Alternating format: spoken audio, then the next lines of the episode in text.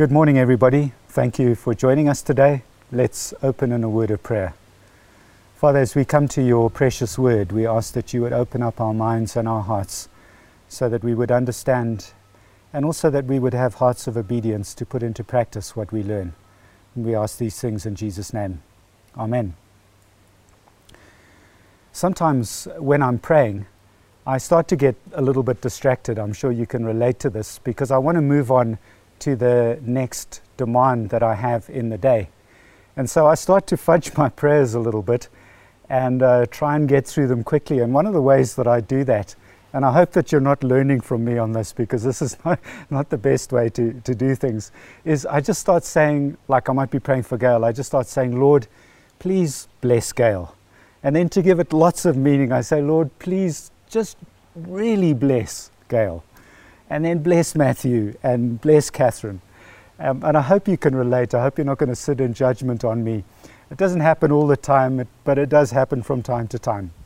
But what does it mean? What does it mean to ask for God's blessing on a person? Or maybe take WhatsApp messages or emails, for example. I, I often sign off with the words blessings Ian, which means that I, I pray that God will bless the person that I'm writing to or sending a message to. Have you ever wondered how we actually attract the blessings of God? What sort of circumstances put us in a place of blessing? So let's read from Luke chapter 6, verses 17 to 26, and um, see if we can find out. So in that passage, it says, And he came down with them, this is talking about Jesus and stood in a level place with a great crowd of his disciples and a great multitude of people from all Judea and Jerusalem and the seacoast of Tyre and Sidon. So there would have been followers of Jesus. There would have people been people who opposed Jesus from Jerusalem, probably the scribes and the Pharisees. And then there were also um, Gentiles from Tyre and Sidon because those were both Gentile cities. So they came to hear him and to be healed of their diseases. Never forget that Jesus' ministry was a ministry of word, but also of action and of compassion, and it needs to be the same for us as well.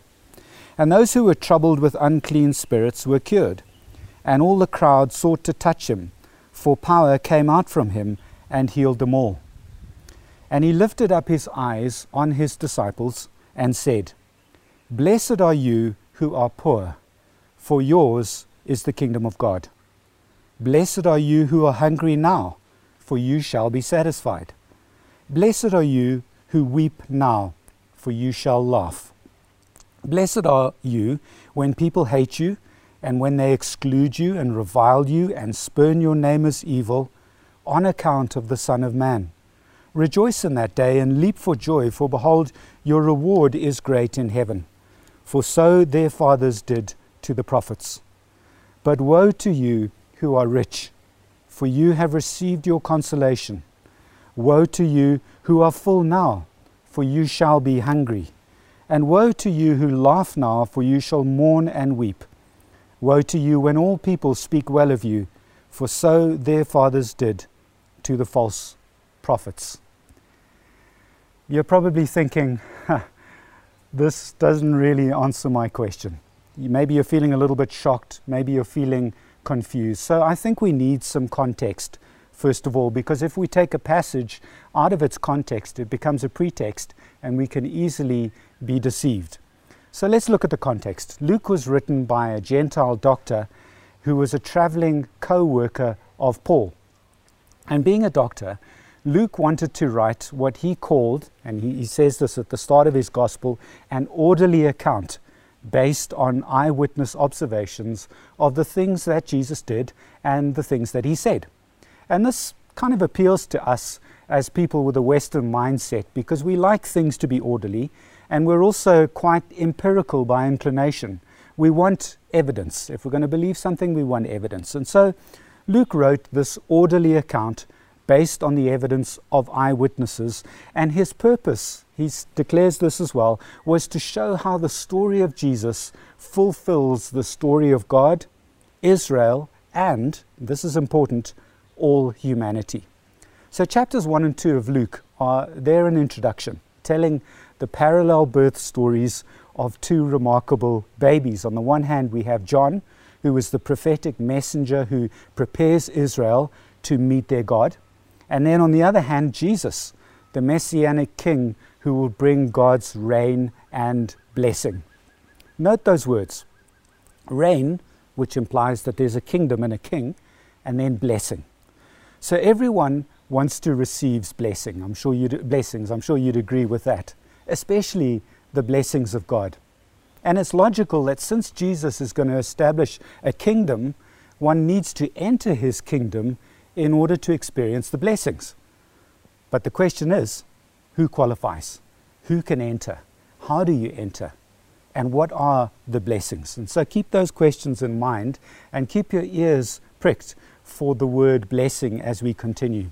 So, chapters 1 and 2 are an introduction. They're Luke's introduction. And then in chapter 3, Luke uses the baptism and a long genealogy of Jesus to show that Jesus is the messianic king who brings God's blessings to all of humanity. Who can enter?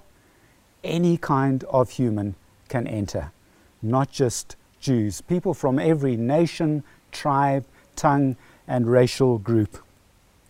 Then in chapter 4, Jesus launches his kingdom mission by claiming publicly in his home synagogue in Nazareth that he is going to be the fulfillment of Isaiah 61, verses 1 to 2. This is a prophecy about Jesus from hundreds of years before, and he claims that prophecy for himself. He says, I am the Messiah, I am the coming King. And this is what the prophecy said The Spirit of the Lord is upon me, because he has anointed me to proclaim good news to the poor. Notice that word, poor. He has sent me to proclaim liberty to the captives and recovery of sight to the blind, to set at liberty those who are oppressed. That comes from Luke chapter 4, verse 18. And so here we can learn more about who can enter this kingdom, the kingdom of God, the upside down kingdom, as we've called it in this series. First of all, the poor can enter. Now, this is quite important. The Hebrew word hani has a broad range of meaning. It doesn't simply refer to people that don't have um, material wealth. It also includes people who are powerless, who have low social standing, and people who are considered to be outsiders. And Luke emphasizes this in, the, in chapters 4 to 8 because he gives accounts of Jesus' interaction with people who are poor. So he, he prays for the sick and they're healed. He makes the leper, who is a social outcast, clean so that he can come back into the synagogue and be in the presence of the community and of the people. Um, and then he also um, ha- accounts stories uh, that have to do with social outsiders. Um, a tax collector, Levi, he was a wealthy man, but he was ostracized by the community. And then he also offers forgiveness to a prostitute. But what about the nature of the blessing that Jesus grants to the members of his kingdom? Can you see that word liberty? It's used twice, and in some translations, they use the word freedom. And that Greek word is used in the Bible to refer to the Jewish practice of Jubilee, the year of Jubilee. You see, in Jewish society, if you ended up running up such a, a, a, a bad debt because you, you maybe you, you, you had a hard time in your business or things didn't work out on the farm, what would happen is you would eventually say, Look, I'll come and be your slave. I'll come and work for you just for board and lodging. Me and my family will come and work for you, and we will be your slaves. Um, but after 50 years, every 50 years, every single person was set free, and all the debts were written off. And so, this is what the kingdom of God is about. It's about liberty. This gives you a sense of the kind of blessing that those who belong to Jesus' kingdom will receive. We're, we're all under slavery to sin, Sin is our owner, and we have experienced this jubilee, this freedom. We get set free from that. The debt that we have run up against God is written off. And now we come to the point. We're getting closer to our passage today, um, where Jesus forms his new kingdom. So, in the Old Testament, when God formed the kingdom of Israel, it happened on a mountain, didn't it? Mount Sinai. And then Moses passed on the Ten Commandments at the foot of the mountain. So when Jesus forms his new kingdom, he also climbs up a mountain. You can see it there in chapter 6, verse 12. In these days he went out to the mountain to pray, and all night he continued in prayer to God. So Jesus goes up this mountain, and then he, um, he chooses his 12 disciples. And so those 12 disciples are the new leaders of the 12 tribes of the new Israel. He's using symbolism here in the way that he's doing things. And then in verse 6, uh, verse 17, chapter 6, verse 17, it says, Jesus came down with them, the disciples, and stood on a level place with a great crowd of his disciples and a great multitude of people from all Judea and Jerusalem and the seacoast of Tyre and Sidon. Jesus is about to launch his new kingdom. He's chosen the leaders in the kingdom. And now he declares his manifesto to both the Jews and the Gentiles, to those who are following him and those who don't follow him. It's like a president forming his cabinet and then proclaiming the government's manifesto and saying, This is what we're going to stand for. Will you join us? What will the blessings look like for those who belong?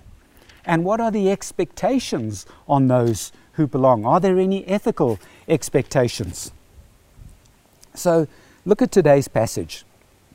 In verses 20 to 23, um, those verses refer to those who are members of the, of the kingdom, and they explain why those people are blessed. And then in verses 24 to 26 refer to those who don't want to become members and explains why they're not blessed, but rather in a woeful state. So, what we're going to do now for the last part of this preach is we're going to learn from the blessed and we're going to learn from the woeful. So let's have a look at the blessed. I notice, I'd like you to notice a few things. So just look there at verse 20. It says, Jesus lifted up his eyes on his disciples. So these blessings that he's going to be talking about apply to those who have entered the kingdom. They apply to those who are followers of Jesus. They are blessed because he says there, For yours is the kingdom of God. First thing to notice.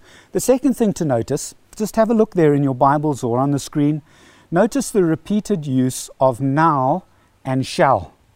Something will happen to the disciples now and then later on. So we see this now versus then. Do you see it? Blessed are you who are hungry now, for you shall be satisfied. There's a now and a then. Blessed are you who weep now, for you shall laugh. Now, the disciples are blessed, though poor. They are hungry, they're weeping, they're persecuted. Then, sometime in the future, they shall be satisfied. They shall be laughing, they shall be rewarded. And look at where the reward is received. It's received in heaven. Great will be your reward in heaven. So the then is in heaven.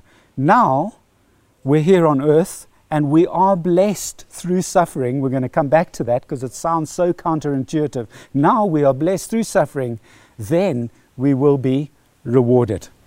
Third thing to notice the state of being poor, hungry, and weeping is all related to being persecuted. So we shouldn't see the poor, hungry, and weeping as like separate groups, but rather as elements of the same portrait. This is a picture of people suffering from the various effects of persecution because they have been socially ostracized, because they are being treated unjustly. They end up weeping, they end up being hungry. Fourth thing to notice is that the blessed don't have man's approval, but they do have God's approval. How do we know that they are approved of by God? Because He will reward them in the then. in the future. And the reason that man disapproves and that God approves is on account of the Son of Man. These people are not being persecuted because they're evil people. They're not being persecuted because they're, they're, they're nasty or doing illegal things. No, they're being persecuted on account of the Son of Man. And then the last thing to notice is that in that day, when we suffer persecution on account of Jesus, we are to rejoice. And it's a command. It's the only command actually in today's passage. We are to rejoice. Why? Because of the great reward that we will receive in heaven. So, what does this mean for us today? It means that the ethics of the kingdom are to be guided by this principle. We, as members of the kingdom, are obligated to please Jesus and to seek his approval no matter what the cost. And of course, this is an overflow from the fact that we have been set free from our slavery because we no longer are bound by sin. And also um, because our debt against God has been completely written off. So, members of the kingdom are to please Jesus and to seek his approval no matter what the cost. In some cases, that cost may be persecution, but in other ways, it may be discomfort or some kind of sacrifice. So, why do we please Jesus to seek his approval, no matter what the cost? Well, because by pleasing Jesus on earth, it means we are going to get rewarded in heaven. We're going to receive an eternal reward. Where would you like to receive your reward? Would you like to receive it on earth where it's temporal? Or would you like to receive it in heaven where it will not perish and it will last and serve you for eternity? Here's the other thing the greater the sacrifice now, the greater the reward then when we get to heaven. And for this reason, that's the reason why we are to rejoice when we suffer or take some sort of a knock on account of Jesus. So, in other words, Harvest family, you are most blessed by God when you are making a sacrifice for His sake. If pleasing Jesus means that you must suffer loss, then you are blessed. And we need to see that as an occasion for rejoicing because we're going to be rewarded in heaven.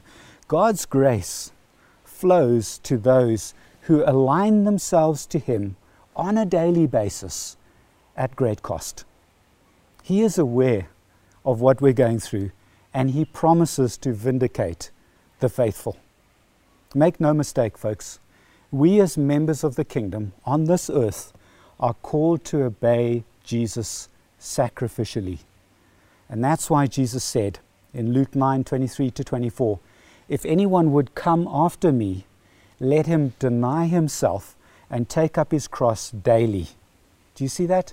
Not take up your cross once a month or once in a lifetime or once a year, but take up your cross daily. The cross is a symbol of sacrifice, it's a symbol of discomfort. And we've got to take it up to follow him for the sake of following him. For whoever would save his life will lose it, but whoever loses his life for my sake will save it. So, folks, the chances are that you may not experience the kind of persecution that Jesus is foreseeing for his followers. But certainly, if you are going to live in such a way that pleases God, it means you're going to have to sacrifice some of your own passions and your desires and comforts. So that's the lesson from the blessed. What about some of the lessons from the woeful, those who are in a woeful state? Let's notice a few things. Turn to verse 24. He starts the verse off by saying, But. But woe to you who are rich, for you have received your consolation by implication on earth. Why is he setting up this contrast? The contrast means that whereas the blessed were Jesus' disciples, remember he lifted up his eyes on his disciples, um, these people are not his disciples. And he is addressing them. So you can imagine there's this huge crowd. There's Gentiles, there's Jews, there's his opponents from Jerusalem, They're his disciples who've been following him around. Now, he, he was looking at, at, his, at his disciples, his followers. Now he looks to those who oppose him. Second thing to notice is, is we see that repeated use of the formula now and shall. Now this group is in a woeful state, although comfortable, well fed, happy, well spoken of. Why? Because they've received their comfort now on earth. Isn't that significant? They're receiving it on earth, but then, sometime in the future, they are going to be hungry, mournful, and weeping when they experience the final judgment for rebelling against God, for refusing to enter into His kingdom. They say, No, we don't want to be part of your kingdom. And so Jesus says, Okay, for the rest of eternity, you won't be in my presence. You won't be part of my kingdom. And for the rest of eternity, there's going to be suffering. Third point Jesus foresees that this particular group, they hadn't started yet, but that they were going to start persecuting his followers. How do we know? Well, just look at the, the, the verse there, uh, verse 26.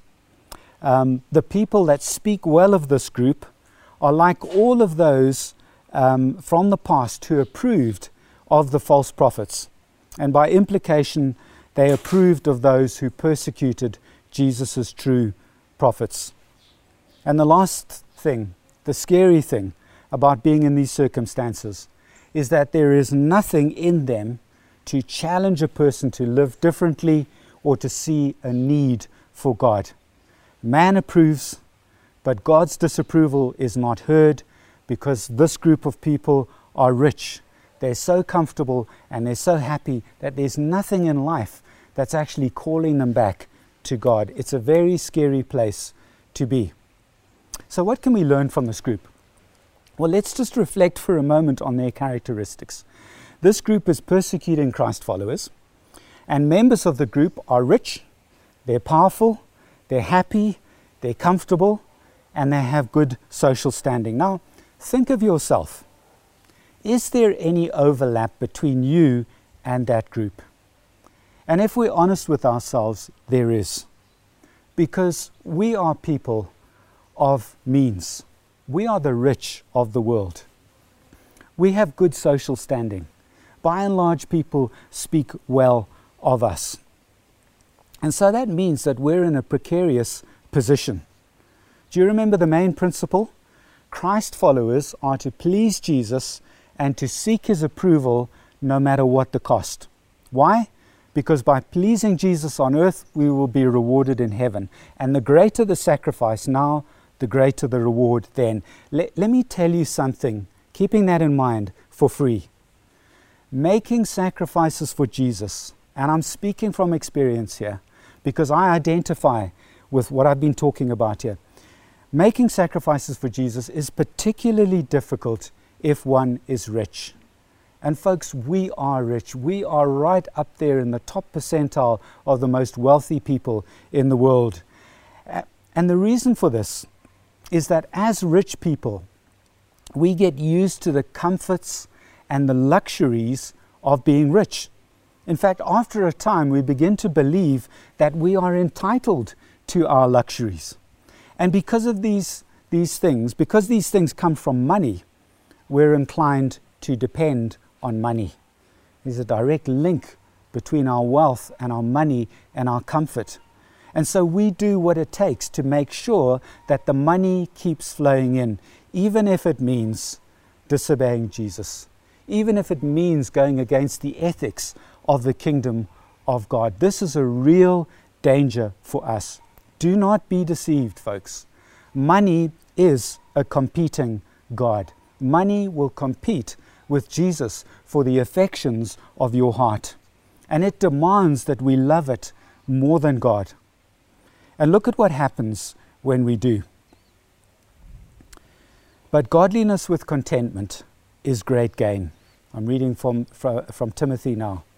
For we brought nothing into the world, and we cannot take anything out of the world. But if we have food and clothing, with these we will be content. But, now we come to the dangers. But those who desire to be rich fall into temptation, into a snare into many senseless and harmful desires that plunge people into ruin and destruction. For the love of money, get this, folks, the love of money, not money, but the love of it, loving it as much as you love God or more than you love God, is a root of all kinds of evil. It is through this craving that some have wandered away from the faith and pierced themselves with many troubles. Pierced themselves. It's like a crucifixion. Money will crucify you. Darrell Bock, um, a theologian, writes Wealth can create a sense of independence. This really resonated with me. A sense of independence that results, on the one hand, in distance from God and callousness towards others. Callousness towards others. Years ago, probably about 25 years ago, I was thinking about it on my way here this morning. I worked with an elderly foreman uh, on a construction site. His name was Obert Mpofu. He's, he's, he's long passed. Um, and one day, he looked down at my shoes and he asked me, Why do you hate your shoes? he didn't think that I was looking after my shoes properly. And so I looked at his shoes, and they were in immaculate condition. I mean, I could see my reflection in those shoes. He was, he was a former soldier as well, so you, you, you just get an idea of how he used to buff those things up. And so we got to talking about shoes. And Albert told me that he received a brand new pair of safety shoes from the company every year. And he'd figured out that he could make a pair last longer than a year, not for two full years, but longer than a year. So every few years there was a cycle where he could actually put away a brand new pair of shoes. Why was he doing that? He was doing it for his retirement. He wanted to make sure that he had some nice pairs of shoes for his retirement. And I was challenged, guys. I mean, I take it for granted that when I retire, I'm going to be in a, in a nice house, in a nice area, a house that I own, that I have a car which I can drive, money to spend on trips to visit my children and my grandchildren. I mean, I, I get to the place where I, where I just assume that I am entitled to these things. I was totally unaware that some people need to make a plan so that they have shoes, just shoes, in their retirement.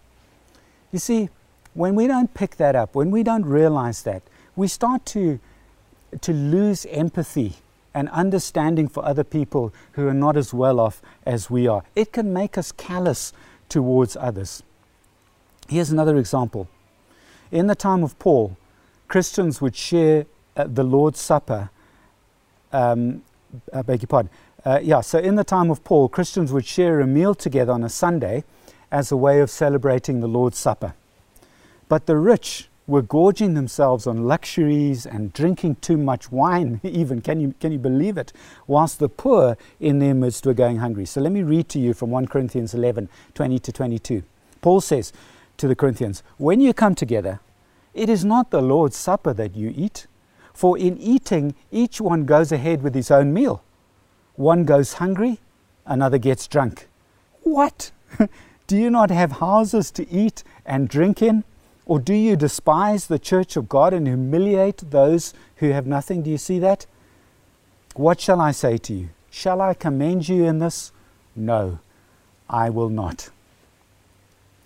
That callousness that can creep in. And sometimes it's not even intentional. It just, it, it's just that we don't, we're not self aware. We, we don't step back enough from our own circumstances to see what's going on. It's no wonder that James wrote the following warning. This comes from James 5 1 to 4. Come now, you rich, weep and howl for the miseries that are coming upon you. Your riches have rotted, and your garments are moth eaten. Your gold and silver have corroded, and their corrosion will be against you, evidence against you, and you and will eat your flesh like fire. You have laid up treasures in the last days. Behold, the wages of the laborers who mowed your fields, which you kept back by fraud, loving money so much that defrauding the people that are working for them. It's crying out against you, and the cries of the harvesters had reached the ears of the Lord of hosts. You have lived on earth in luxury and in self indulgence. You have fattened your hearts in a day of slaughter. So, what can we do, folks? To safely negotiate the pitfalls of being rich as we are. Well, Paul goes on to say in Timothy, As for the rich in this present age, charge them not to be haughty, nor to set their hopes on the uncertainty of riches, but on God, who richly provides us with everything to enjoy. They are to do good to be rich in good works, to be generous and ready to share, thus storing up treasures for themselves as a good foundation for the future, so that they may take hold of that which is truly life. Don't be haughty. That means don't be arrogantly superior or disdainful. A question How do you treat people of lower social status than you? Are you callous towards the poor? I often think of the way that I'm tempted to relate to security guards or car park attendants. Sometimes they'll, they'll be directing me into a particular park, and I'm like, no, I don't want to go into that park. I want to go into this park. And so I treat them disdainfully, haughtily. Another lesson here don't trust in riches, but trust in God. Don't set your hopes on the uncertainty of riches, Paul says here, but on God.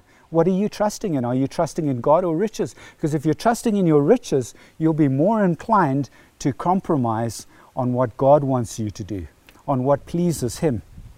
Then also here, be generous and ready to share. I just love the fact that we've been able to send a gift to the, the One Life Foundation in South Africa to help people who are struggling in the floods. You know, it's one thing to be a wealthy person, when you experience that kind of a disaster. But it's another thing when you're just on the breadline, you're just teetering on the brink. That kind of a disaster can be a huge problem. So we need to be generous and we need to be ready to share because every time we give money away, we're, we're actually defiling the altar of the God of money. And so that's why we do it. And then we set our heart on our eternal reward. I love this. Store up treasures for yourself as a good foundation for the future. This is talking about the reward that we're going to receive when we get to heaven. And so, folks, just in conclusion today, Jesus' kingdom is open to people of every nation, tribe, and tongue. No one is excluded because even if you lack wealth or power or social standing, you'll still be allowed to come into the kingdom. But when you enter this kingdom, never forget that Jesus is the King. He's written off your debt to, to God, He's set you free from slavery to sin, but He is nevertheless the King. And so, this is the principle. Members of the kingdom are to please Jesus and to seek His approval, no matter what the cost. Why? Because pleasing Jesus on earth, we will be rewarded in heaven. And the greater the sacrifice now, the greater the reward then. And for this reason, we are to rejoice when we have opportunity to suffer on account of Jesus, to take some sort of a hit, take some sort of a knock for the sake of being obedient to Jesus and being pleasing to Him. So, in other words, our dear family, you are most blessed by God when He calls you to sacrifice for the sake of obedience to Him. Let's pray. Father God, we long to be people who please you. You've done so much for us. We've just been learning about it over Easter. All the things that you achieved for us on the cross. And in response now, out of love for you, we want to please you. We want to please you on a daily basis, even if that means picking up a cross, even if it means taking some hits, taking some knocks for your sake because we know that you are no man's debtor and that you will reward us in, in heaven. And so, Father, also help us when we, we're struggling for your sake to just take it as an occasion for rejoicing because we know that we will receive a, a, a reward in heaven. We pray all of these things in Jesus' name. Thank you once again. And we commit ourselves to you. We pray that you would be a blessing to us so that we would be a blessing to others and to you. And we ask these things in Jesus' name. Amen.